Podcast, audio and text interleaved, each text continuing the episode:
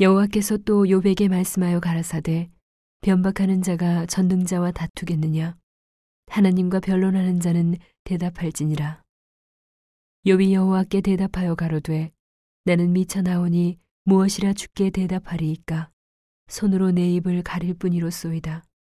내가 한두 번 말하였사온즉 다시는 더하지도 아니하겠고 대답지도 아니하겠나이다 여호와께서 폭풍 가운데서 요백에 말씀하여 가라사대 너는 대장부처럼 허리를 묶고 내가 내게 묻는 것을 대답할지니라.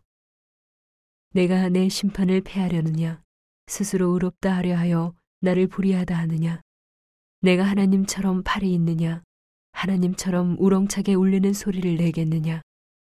너는 위엄과 존귀로 스스로 꾸미며 영광과 화미를 스스로 입을지니라 너의 넘치는 노를 쏟아서 교만한 자를 발견하여 낱낱이 낮추되 곧 모든 교만한 자를 발견하여 낮추며 악인을 그 처소에서 밟아서 그들을 함께 진토에 묻고 그 얼굴을 싸서 어둑한 곳에 둘지니라.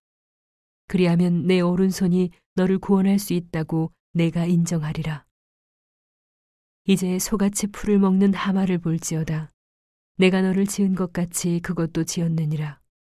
그 힘은 허리에 있고 그 세력은 배의 힘줄에 있고 그 꼬리치는 것은 백향목이 흔들리는 것 같고 그 넓은 다리 힘줄은 서로 연락되었으며 그 뼈는 녹관 같고 그 가릿대는 철장 같으니 그것은 하나님의 창조물 중에 으뜸이라.